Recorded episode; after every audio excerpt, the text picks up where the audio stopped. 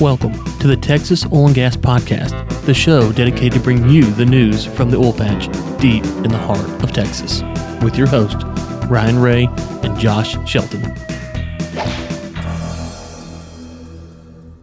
Welcome to the Texas Oil and Gas Podcast. We appreciate y'all tuning in to episode 20 today. I'm your host, Josh Shelton, with my friend Ryan. Ryan, what's up, buddy? Not much, man. Not much. How's it going, Josh? Doing good, man. Doing good. We got an exciting show today. We got a couple of guests coming on, Sergio and uh, David. Yeah, David Blackman. All right, all right. I'm excited. Well, um, before we jump in, Ryan, I wanted to uh, remind our listeners of some of the jobs we have posted at globalenergymedia.com slash jobs. I checked there were four jobs posted in Houston, three in Austin, and then one in Dallas. The one in Dallas is uh, the one we've mentioned a couple of times, a civil engineer with R Square Global. Any luck filling that position, Ryan? No, you know, I, we haven't had any luck, and um, we are still looking. And so, yeah, if you want to work in DFW, or as I mentioned before, we have an office in uh, right outside of Orange Beach, Alabama, which is really where the position needs to be filled. So you can go down to the beach. Yeah, man. Be like, be like Josh Shelton. Yeah. Well, uh, Ryan, we, we got a couple of a couple of articles that came out this week, kind of uh, all revolving around this this issue. Uh, let's go ahead and jump into the one in the Houston Chronicle. Uh, the title of the article is "Permian Drillers Have Hedged Nearly Two Thirds of Oil Output." It's interesting. Uh, interesting that this is going on so early. Um, it's, it's kind of a creating a, a strange uh, scenario that's playing out in the Eagleford and uh, and in the Permian. Yeah, and so you know, here's the deal, Josh. We we've talked um, a lot on the show about uh, companies that have competing, uh, not uh, uh, differing interests. They're not the same interest, and so um, you know what's good for company A is not good for company B. And then we also we also say, well, you know, when you look at OPEC and all this other stuff, it's the same there. It's just a larger scale. And so here's what we're going to have is that you have companies, big companies like Pioneer, who have hedged out through the end of the year uh, at fifty dollars a barrel. So they're locked in for whatever percentage of their reserves that they have for fifty dollars a barrel through the end of the year, which means that no matter how low oil goes they're gonna they're gonna pump like it's fifty dollar barrel oil for whatever percentage of, of, their assets that they have hedged out. And so if you're a producer, um, for you in this climate where you're going, oh my goodness gracious, I'm not sure what the what the market's going to do, how stable it's going to be. It's, it's, it's a pretty good deal because now you say, okay, well if it does drop down to thirty and I've got X percentage of my, my assets that are hedged at fifty, then I can sell it like it's fifty dollar oil. And so now think about that. That's all. That also causes the problem because if you if you're not hedged out, and then um, Pioneer, who's one of the you know a larger producer, right? They're still drilling like it's fifty well, you're having to stop because you can't afford to drill anymore. Well, now you have these interests that, that aren't aligned. And also, what, what else is interesting about this article is if you look at the hedges that are being laid for 2018, as you mentioned, Josh, they're already ahead of the pace of what normally you would see this time of year. So we're starting to see vision lines, if you will, kind of being drawn, and companies are saying, okay, um, I'm not willing to risk anything. And I think really the fact that we're seeing so many hedges probably shows you that companies are not really going to be risk adverse. They're going to play it safe. And to hedge at 50 through this year and to hedge out early in next year shows that you know what if you're looking for that 70 80 dollar oil the big boys at least they're not seeing that happen yeah, and I think uh, it's, it's interesting that you mentioned that because uh, one of our other articles, uh, we're just going to kind of pull them in together. It's uh, a company called uh, QEP is paying 732 million for some uh, some acreage out in the Midland Basin, and it just um, it appears that there's not much margin there. So it's kind of it seems to be kind of a strange deal that that's happening out there right now. Yeah, yeah. So they're they're paying like I think it was fifty one thousand dollars an acre, and, and kind of the norm. We've talked about this on the show before. I think it was like 40, 41, which you see a lot of these deals go for. And so you kind of sit back and you go, man, I, um, it's it's kind of that question we talked about sometimes. You know, they got a lot of money, they got a lot of debt. Well, they got some money obviously right here, but it's it's you know w- what are they seeing that we don't see? Because if you sit back and you look at it, you go, ah, it doesn't look like the margins there to make money, especially if you're if if you're thinking that oil is going to peak out at 50, 51, 52, which is um, you know I think we talked about last week the EIA. That's what they're saying, 52 for next year, 51 for this year. It's kind of be your average. Um, but there's no guarantee. But average just means that, Josh. It's just an average. It doesn't mean it might have low swings down and swings high. So average. And, and, according to the analysts, they're saying, okay, if these prices are right, and based upon what we know, uh, 50 is a pretty tight margin as it is.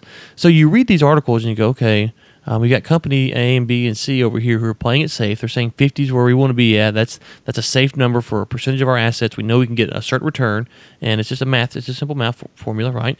If we know that we can drill X amount of our reserves at $50 oil, uh, then we can make you know so much profit, regardless, or, or break even, or whatever that number is, compared to uh, what the rest of our reserves do if we can't drill them at all. Well, these guys, eh, eh, you know, I, I don't know, but it looks like they're kind of maybe betting on the price going a little bit high, um, at least according to these numbers, because you look at it and go, ah, I just don't, the math doesn't quite work here. But uh, it's gonna be one of those stories where you know this time next year we sit down going. Well, those guys were geniuses, or could be a deal where they uh, they, they thought they, they saw something and they thought they could hit that they could you know take a gamble and hit it, and so they didn't work out. But this could be one of those situations a year from now you're gonna be sitting back going, wow, they were they were really really on top of things, and we didn't know what we were talking about, which you know, that's not uncommon. Or, uh, yeah, well, I don't know what they saw because we don't we don't know what they see today, so we won't definitely won't know what they see if they go out of business or get bought up a year from now. Yeah, I mean, it seems like just an ultra aggressive move. Uh, I mean, it seems to be very risky, in my opinion. Just looking at the numbers, it's, it's a steep price that they're paying for that acreage. Well, uh, the other story that's kind of revolving here is a story in the Eagleford. Uh, this article is saying that the Eagleford rebound needs $48 uh, a barrel. So uh, it's interesting that these people are hedged out at 50. Uh, prices, I believe, right now are around 49 and half or somewhere right around there. And the Eagleford, uh, this article saying they need to be at 48 uh, to, to, to have this rebound. So we're it's going to be interesting to see how this plays out uh, with some of these companies that can't hedge that the way Pioneer has. Uh, just kind of interesting to see how it's going to play out and if if Eagleford uh, will be able to to rebound. Yeah, and you know I think that this this is one of those things where you're looking at it going, okay, um, so we got to step back here and we got to say, you know, hedging at 50 and break even at 50 is not the same thing. And this article is talking about a kind of a break even price, 48. That's a general term. So not all producers need to be at 48. It's just kind of a general statement saying that, you know, most producers would probably need something around 48 to make money. Um, and so, yeah, this is this is going to be it because um, if you just if you took the 48 and you said, well, 48 is a, is a hard number, um, well, that's that's it for them. And so they're going to be drilling hard at 48 and may even look at some uh, hedging out at some 48s. And so the, this is this is really going to be interesting as we go through um, the end of the second half of the year to watch. And I hope next week, Josh, maybe the week after, we're going to be able to talk about some of these second quarter reports that have come out, earning, earnings reports. Because if you look at like what Anadarko said this week and some of these other companies said this week, and you start to kind of look at some of this news, you sit back and you go, okay, um, the end of 2017 might be quite exciting because I think you're going to see potentially um, a lot of interesting things happen, and hopefully uh, I think all the, I think most of the second quarter reports, at least that I'm looking for, will be in by next Friday, hopefully in time to do show prep. But if not, definitely the week after because you start looking at this, you look at the last article and what's kind of started this thing, the hedging out, and you start to kind of say, okay, you're starting to see all these patterns with these companies and what they're doing, what the indicators they're seeing, and what they're hoping to get accomplished. And so um, it's going to be interesting. And of course, we'll have Serge on and uh, here in a little bit, and we'll get to ask him what he thinks about this 48 number to see, get his opinion on it. Yeah, uh, and also in this article, um, we'll have we'll have a link in the show notes. In the article, there's a report uh, that was done by the University of Texas at San Antonio. Uh, I took a, a, brief look at it. It's about 70 pages. It's got uh, several PhD researchers that are going over some of the job opportunities and just the, the way the market has changed from 2014 up till the end of 2016. Uh, so if you want to take a look at that, it's very in depth, some interesting stuff in there. Uh, again, that'll be that'll be in the show notes. Ryan, we uh, we have some news that we wanted to kind of give everybody a, I guess a, a small update. Is uh, we're working on a newsletter that's going to be going out. Not sure when we're working on it. Um, interesting stuff. Uh, we're going to have some interesting graphs, charts, and statistics that we're going to be adding in there. Um, yeah, you know, I think Josh. One of the things is, um, you know, when I read these stories, for me, it's really about how do I create business opportunities. I mean, the news is nice; it's, it's good to read, is but it's really about how do I create business opportunities from this from the news. And if I hear that Anadarko is cutting its budget by three hundred million dollars, then I need to know, well, what does that mean for me? Do I need to do I need to go after Anadarko? Do I need to leave Anadarko alone? What, what does that mean? And so for for for me in this show, what we're trying to do on some level is, is just kind of you what other people are reporting, but also commentate. What do we think it means when you look at these stories and you say, hey, uh, companies are hedging at fifty, or Eagleford needs to break out, uh, be at forty 48 to break even. Um, this company's buying acreage that looks to be a little overpriced. What what does all that mean? Now, um, there's a ton of opinions, and so I don't I don't think that me or you are trying to sit here and say we're the analyst as far as the market goes.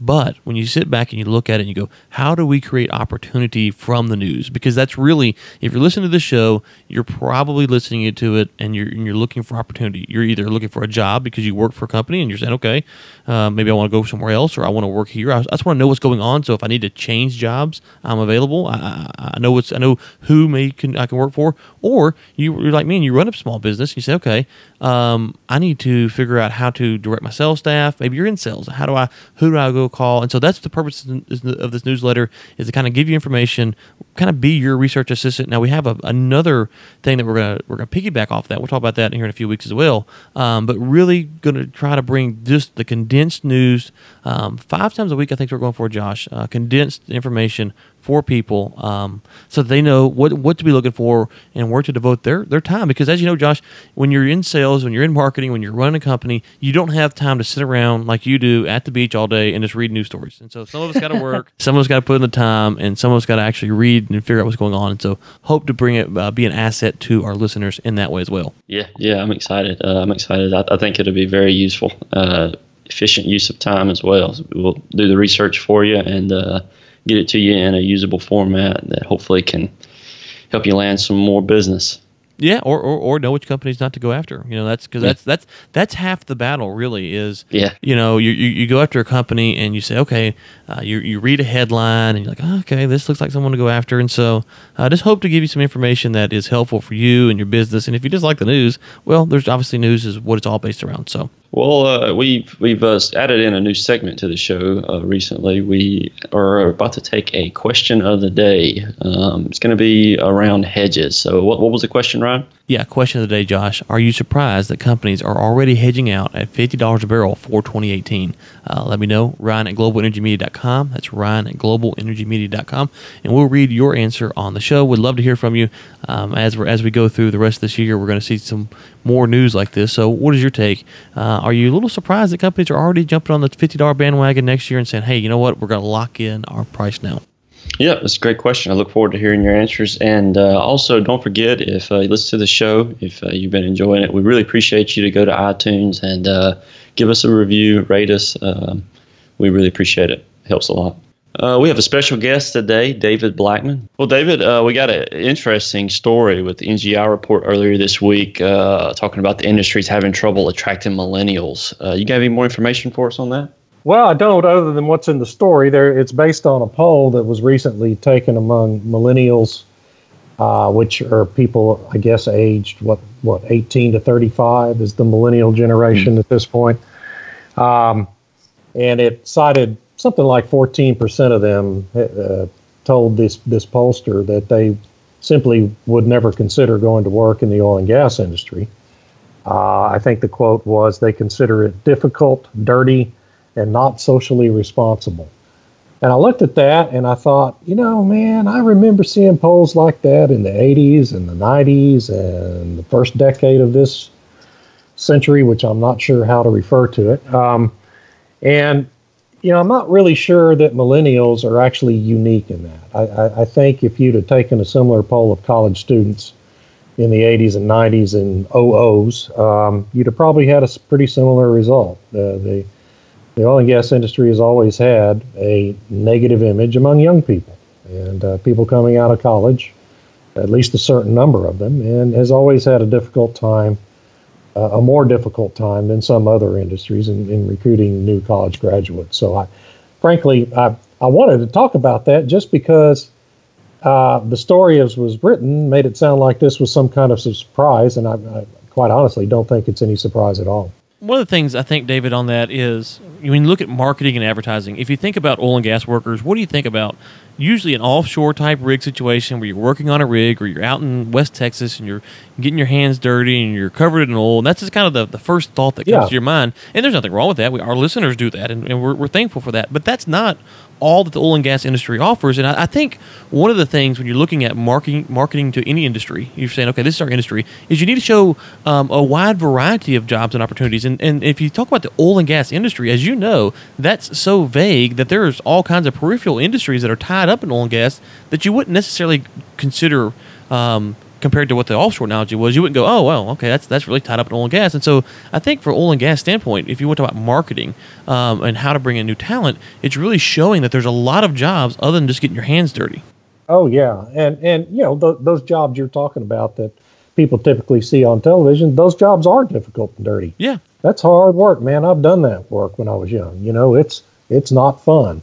Uh, but as you say, I mean, the oil and gas industry employs pretty much every discipline. I mean, uh, scientists from you know in the geophysics world, uh, engineers, accountants, lawyers, human resource professionals, people with psychology degrees and history degrees work in the oil and gas industry. I mean, this is the image of the industry, unfortunately, uh, that has been, you know, uh, promoted in pop culture and the news media uh, is different than the industry actually is. But, you know, that's a, and, and you do see companies like Shell and, and Chevron, ConocoPhillips and others, Exxon, uh, spending millions and millions of dollars on TV ad campaigns. And the people you see on those campaigns are, are not people working on an oil rig. They're, they're, they're, you know, senior executives and, and people in their HR department. I, there was one, I think, a BP ad that featured one of their people in their human resources group. And but, you know, the, the advertising campaigns have limited utility because uh, all the noise in pop culture is this is a dirty and difficult industry. So a certain number of young people are going to take that message to heart and never want to work in this industry. Well, and, and they've got a little bit of a in a b- backlog to catch up to. You know, if, anytime there's a perception and you're trying to change it, it just, t- it just takes time. Yes, exactly, exactly, and lots and lots of money. Well, the uh, we have an article here, um, David. Uh, energy oil prices uh, rise to an eight-week high following the unexpected U.S. inventory draw. Uh, it's a pretty interesting article there. Um, just taking a look at it, the, the author goes talks about some of the some of the stats that are coming out. Uh, pretty interesting stuff. Yeah. Yeah, you know, and, and, and that article is at oilprice.com, and the headline says this was an unexpected U.S. inventory draw. Uh, I'm not sure why it was unexpected. We've had uh, U.S. inventory draws in all but one of the last, I think it's seven weeks now. Um, and it shouldn't have surprised anybody because in May, the Saudis announced they were going to dramatically reduce exports to the United States in order to try to create exactly that sequence of big inventory draws. Because, um, you know, the Saudis took a look at what was really influencing the low oil price at that time, which, you know, in May, the oil price was sitting around $44 a barrel WTI.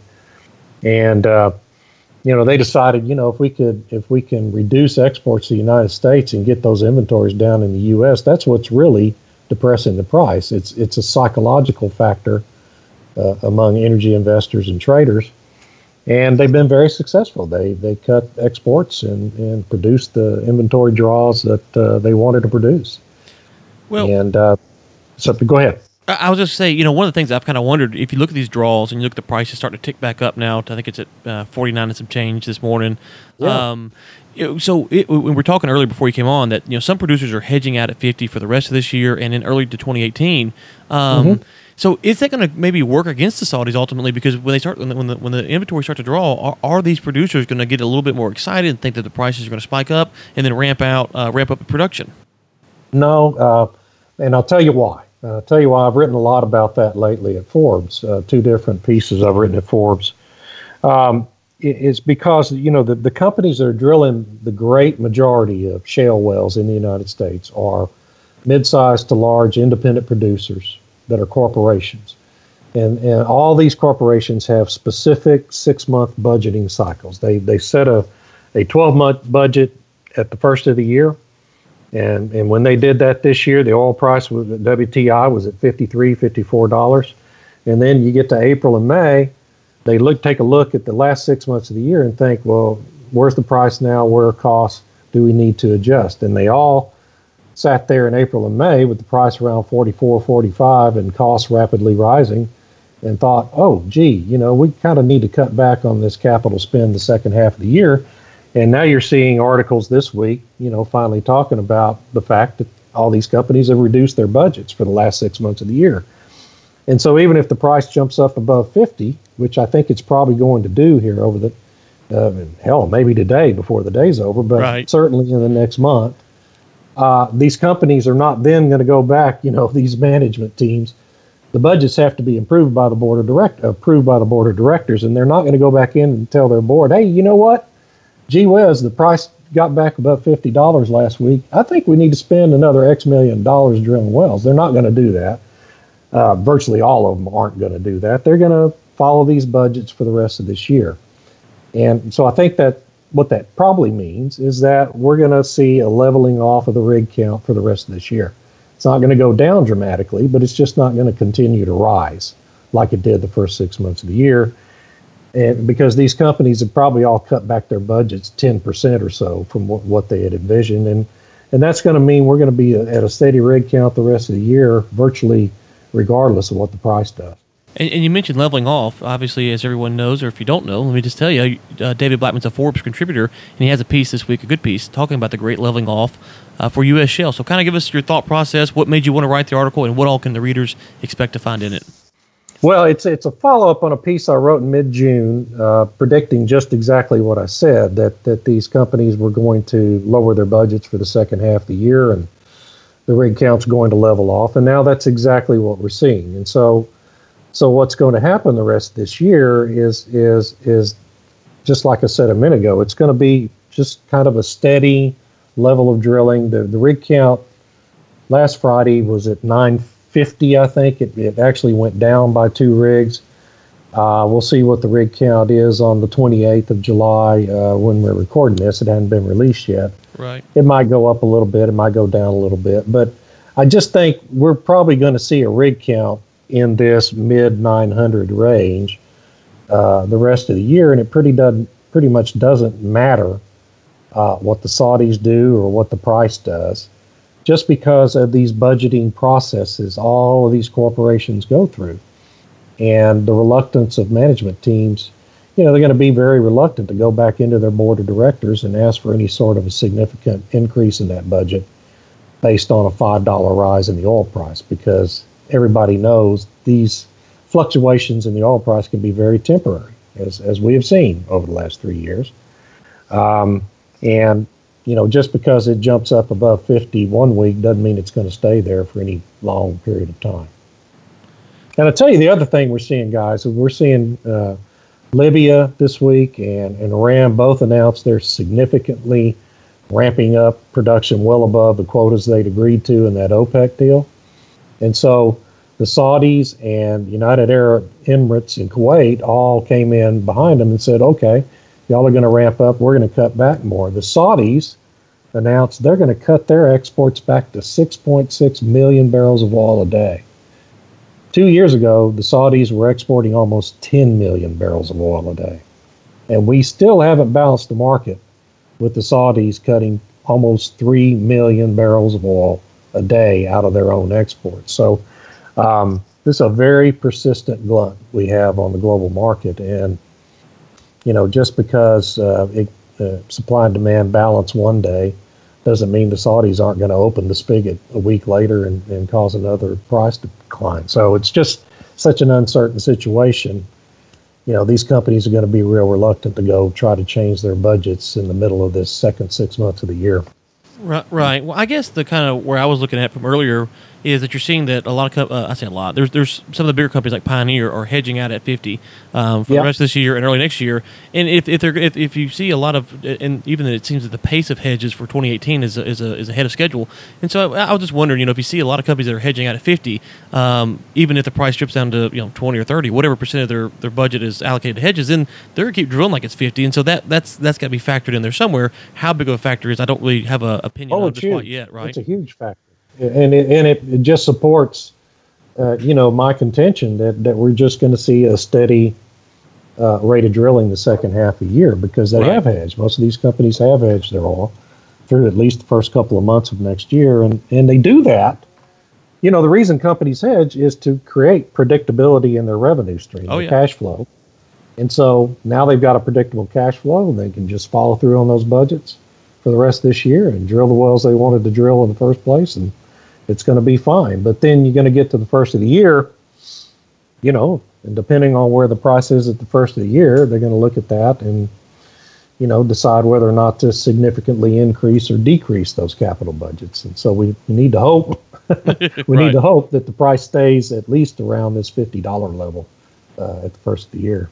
Right. Well, Josh, unless you got anything for uh, David, I guess we're going to let him get off here. But David, I know a few weeks ago we talked about doing a podcast, and you kind of came back and said, hey, I got some contractual obligations, but yeah. I think you are going to be able to do one. Um, and so if you can tell the audience where they may find you and what that's going to be about, we'd love to give you a second to plug that.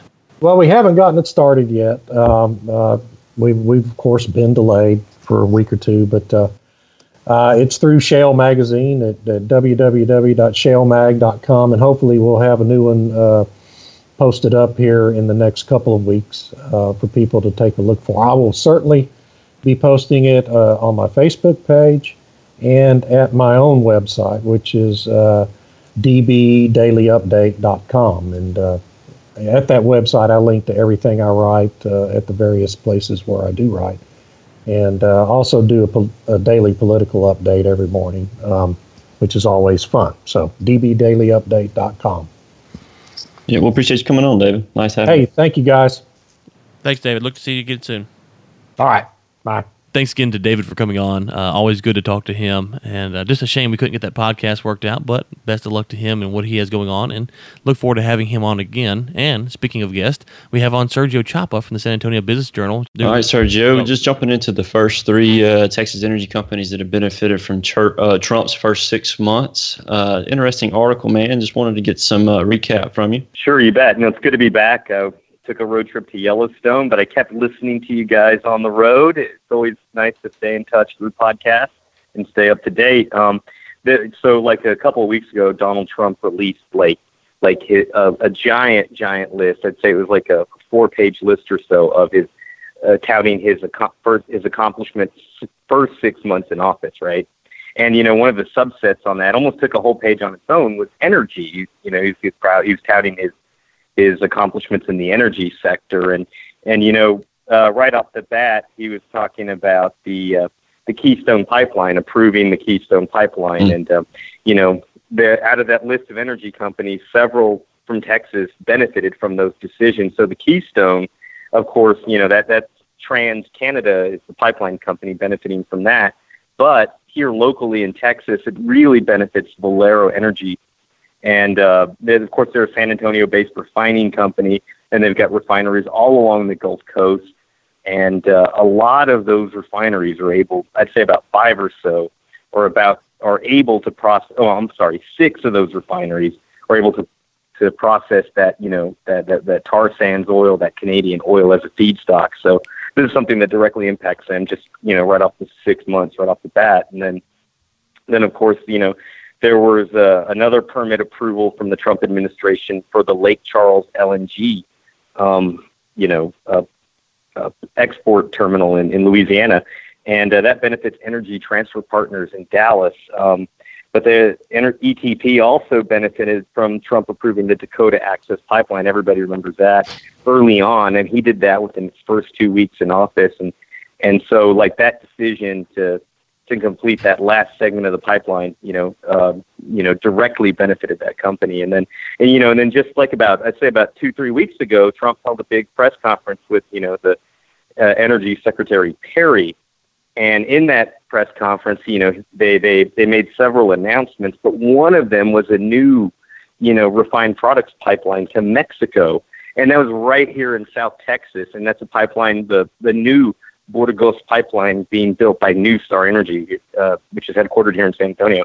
So that's, that's that makes the third. It would be Valero, ETP, and NuStar so far just have benefited from these uh, deci- decisions just the first six months of office. You know, one thing that caught my eye, Sergio, was um, talking about building the pipeline to Mexico. Um, you know, with all the Trump talk about Mexico and people worrying that there may be some tension there, it seems that even though that well, whatever you want to think about the wall and his his rhetoric towards Mexico, that there are deals that are happening, and is he kind of enabling them, or is it maybe he's doing other things that are uh, are allowing these projects to go indirectly, if that makes sense?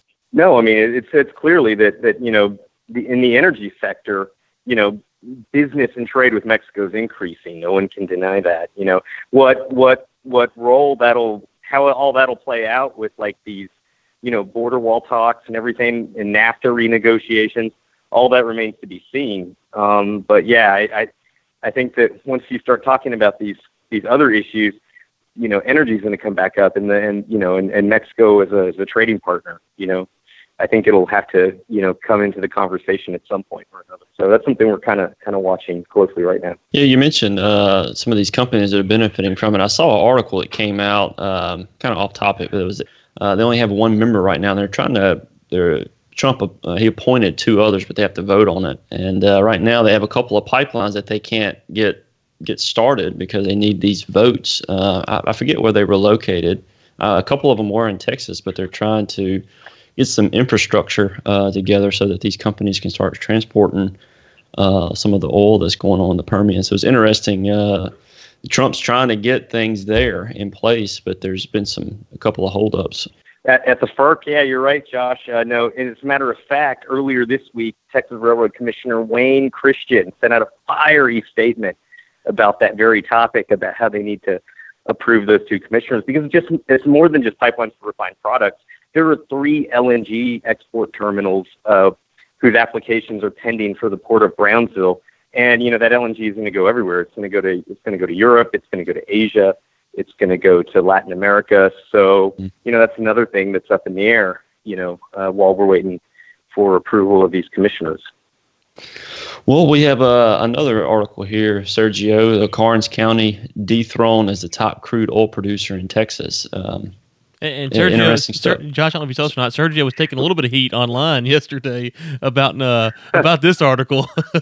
so uh, yeah, I quite enjoyed that. So uh, one of our listeners was talking about uh, no love for I think it was Webb County and uh, no love for Webb County. Well, I mean. They're not a top producer of crude oil. They're a top producer of gas. I mean, and they're, they're number one in natural gas, and no one even comes close to them. You, you could add the the following two or three counties, and it won't even come close to Webb County.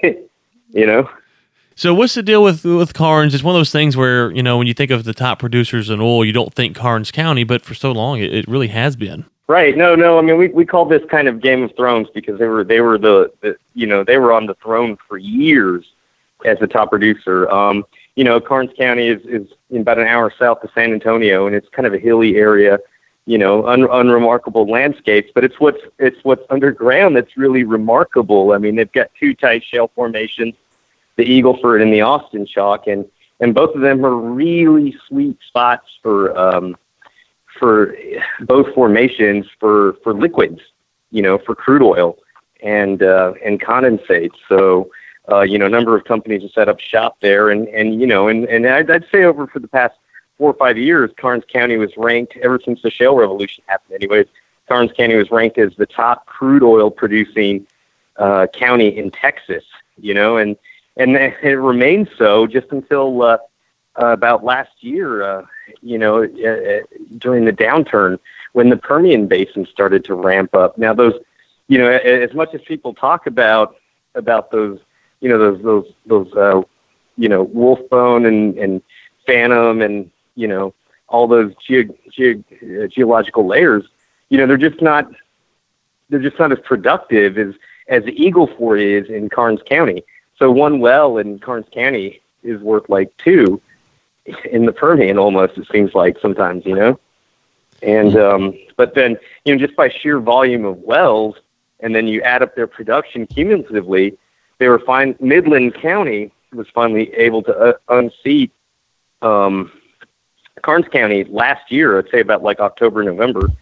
And, you know, they've been battling it out ever since. And finally, uh, you know, with the latest figures that were released uh, for May, um, we know that that you know Midland County is moving forward, and they they they did so decisively. It wasn't like you know within a hundred thousand barrel range. It was it was by like half a million. You know, it was something significant. Right. So we we we think that you know going forward, that Midland's going to be the top oil producer in Texas, and Karnes County will just kind of have to take a back seat for now you know, until oil prices go back up. Real, real quick, a follow up on that. Um, you know, if, if, if, oil prices do go back up, um, what what are kind of the the short term prospects for a lot of companies that move in there and drill, or is it kind of because one of the things we talked about earlier before you got on is it seems that um, companies right now are talking about the Eagle Ford at 48, and but you're seeing bigger companies that are hedging out at 50. And so, um, if prices were to get say uh, on the plus side of 50 for a little while, would you see maybe a, a, a kind of a, a, quick rush to go down to Karnes County again? Yeah, I think so. I mean, it well, it happened the last time that oil, you know, was above 50. I mean, we saw a spike in drilling permits in, in Karnes County. I mean, that that would be out of the whole Eagle Ford, you know, formation, and it spans like 26 counties in Texas. I mean, for crude oil, that is the sweet spot, you know. And we see kind of the opposite thing in, you know, LaSalle, Dimmit, and Webb County, where that's the dry gas window, and right. you know, companies, you know, drilling for natural gas go there, you know.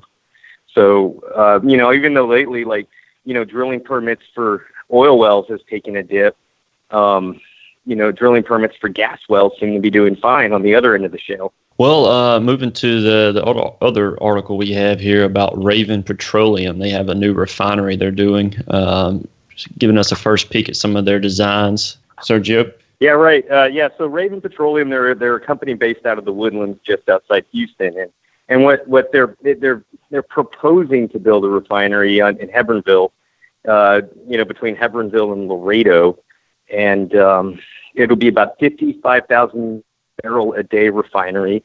They're, they want what they want to make is they want to turn, turn take light sweet crude from Eagle Ford, process it, and turn it into gasoline, diesel, uh, you know, LPGs and everything, and ship it by rail, you know, to Mexico. And you know, there there eventually plans to build a pipeline in Mexico. Um, it, it, it is important to note that the company hasn't filed their TCEQ permit. They did buy the land. They've they've done all types of other, you know, like pre you know pre engineering and and all types of other actions. Um, but um, but they held a public meeting uh, last week on July 20th. They held their first public meeting, giving you know the the, the residents of Hebbronville, Hebbronville, and surrounding communities a peek at the engineering plans. And you know, and if and if you know if approved, it's it's going to be a you know pretty impressive facility. It's going to be powered by geothermal power.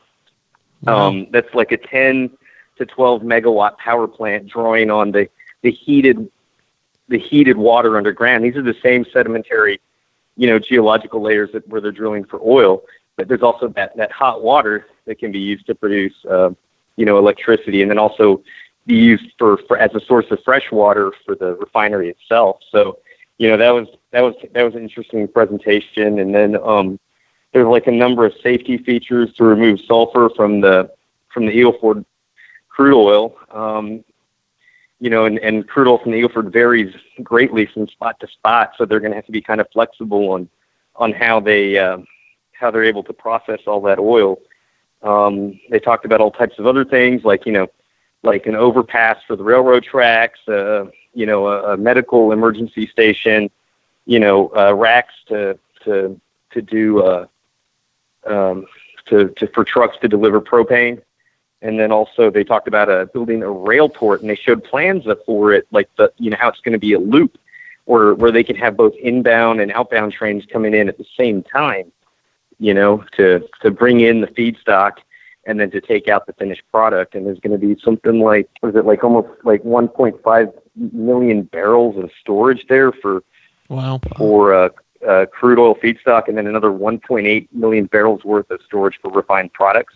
That's like more than 3 million barrels worth there in that one single facility. You know, Sergio, sometimes you'll see presentations and talks of stuff about uh, building um, plants and facilities, and then you'll, you'll, you'll sit back two or three years later and you go, whatever happened to that thing? And that's because sometimes they just don't get approved. What kind of odds are you thinking that, that, that Raven Petroleum has of actually getting, going through the permitting process and getting this plant approved? Well, I mean, that's a million dollar question. That's what everybody wants to know right now. It, it, it is important to note that it does face opposition from a group of landowners in the neighboring town of Bruni who are, you know, downwind from the refinery and they're concerned about the about the pollution. Um, so, you know, Raven with their geothermal um, power plant, one of the features of the plant is it's also going to be able to take the emissions from the power plant and just shoot them underground, inject them, that carbon sequestration. And um, what do you call it? So that, that, that CO2 will go underground and then be turned around and used as super critical CO2 in the power generation process, you know, once it's once it's looped back up. And um, and you know, as like as far as it goes, I mean, the real the real test, Ryan, is going to be, you know, you know, if and when they file their permit with the TCEQ. That's what Right. the real thing that everybody's waiting for. And and so what I was told there at the meeting is that the one thing holding that up is the feedstock contract. So so currently Raven is in negotiations with six companies to secure feedstock from the Eagle Ford Shale. And you know, and, and there are a number of, of pipelines and and oil wells in the neighborhood. You know, it's, it wouldn't be unfeasible. It's just you know a matter of, of coming to agreement on the terms for the for the feedstock. You know, and once they know their feedstock, they can determine you know what type of crude oil they're getting, what API it'll be, how much sulfur it's going to have in it. Then they can do like the engineering and uh, you know finish finish their design work and then submit it to the TCEQ. So they the current estimate is once that feedstocks contract is secured, it'll take like at least another six months before they can um, before they can uh, file their permit, and that's when the real battle will begin. You know, before the TCQ with comments and questions and reviews. You know, that process could take a year. So I don't know. We'll we'll see. What we'll see what happens when if they make an announcement on the feedstock first, and then two once they uh, submit if and when they submit their application. Gotcha, gotcha. Well, I know we're running short on time here, but we want to give our listeners value as always. Uh, I read your drilling permit roundup this week about Lewis Energy. Kind of give us a quick breakdown before we let you get out of here. So okay, that's that's exactly what I was talking about earlier. Now we talked about like you know how the Karnes County uh, got got dethroned as the uh, top producer of crude. Well, conversely, you know on the other side of the Eagle Ford Shale, um, it, Webb County is the top producer of natural gas, and there's a reason because you know geologically speaking, like it's it's a it's a dry gas window. So you know, I mean, it's no secret that oil dipped down like you know fell like nine dollars per barrel over the past couple weeks, and you know it's gone up over this week, but but it was really in a slump, and and so like a number of permits, you saw a decrease, a sharp decrease in permits. But what, but the when you look at the permits that were filed, you know one thing I started to notice is that a lot of them were just for gas wells, pure gas wells, and they were in like Webb County, and they were in Dimmit County and LaSalle County, and you know the company leading the pack on that is. uh Lewis Energy here in San Antonio, and and you know they're they're they're something of a top driller for natural gas, and they've really carved out a, a niche down there in Webb County where where they're they're filing a healthy healthy number of permits. So I think I think you can see that continue. Um, you know, oil and gas prices, oil and natural gas prices were divorced a long time ago. They don't move in tandem anymore. You know, one goes Right. you know now now nowadays one goes down, the other one might go up. You know, I mean Right. and that's pretty much the case with natural gas right now. Natural gas prices are stable, so as one would expect, if you're drilling a gas well, you're unaffected by these problems in the in the crude oil market, and that's what we're seeing right now in the western end of the Eagle Ford Shale. We're seeing, you know, more gas wells being drilled, Well, I tell you what. and Lewis Energy is is, is the leader. Yeah, uh, I'm a subscriber to the San Antonio Business Journal, and one of the reasons why is I get to find out information like this on a weekly basis. The drilling permit roundup comes out on Mondays, and you can read it there. And again, folks, if you're in oil and gas and you're trying to figure out where to work, who to work for, what companies to chase, who's moving and doing deals, Sergio Chapa is obviously the man. Which reminds me, Sergio, before we go, Cabot Oil and Gas, what do you have for us on them? Cabot, Cabot, Cabot. Well, you know, I'd love to give an update on that, but I think we're just all out of time on that one, right? Okay, well, Run into a staff meeting. I apologize. My apologies to Cabot. all right, we'll get Cabot next week. Thanks, Sergio. All right, sounds good, man. Thanks again to David Blackman and Sergio Chapa for joining us this week. Really enjoyed the discussion. And this is Ryan Ray reminding you until next time, keep climbing.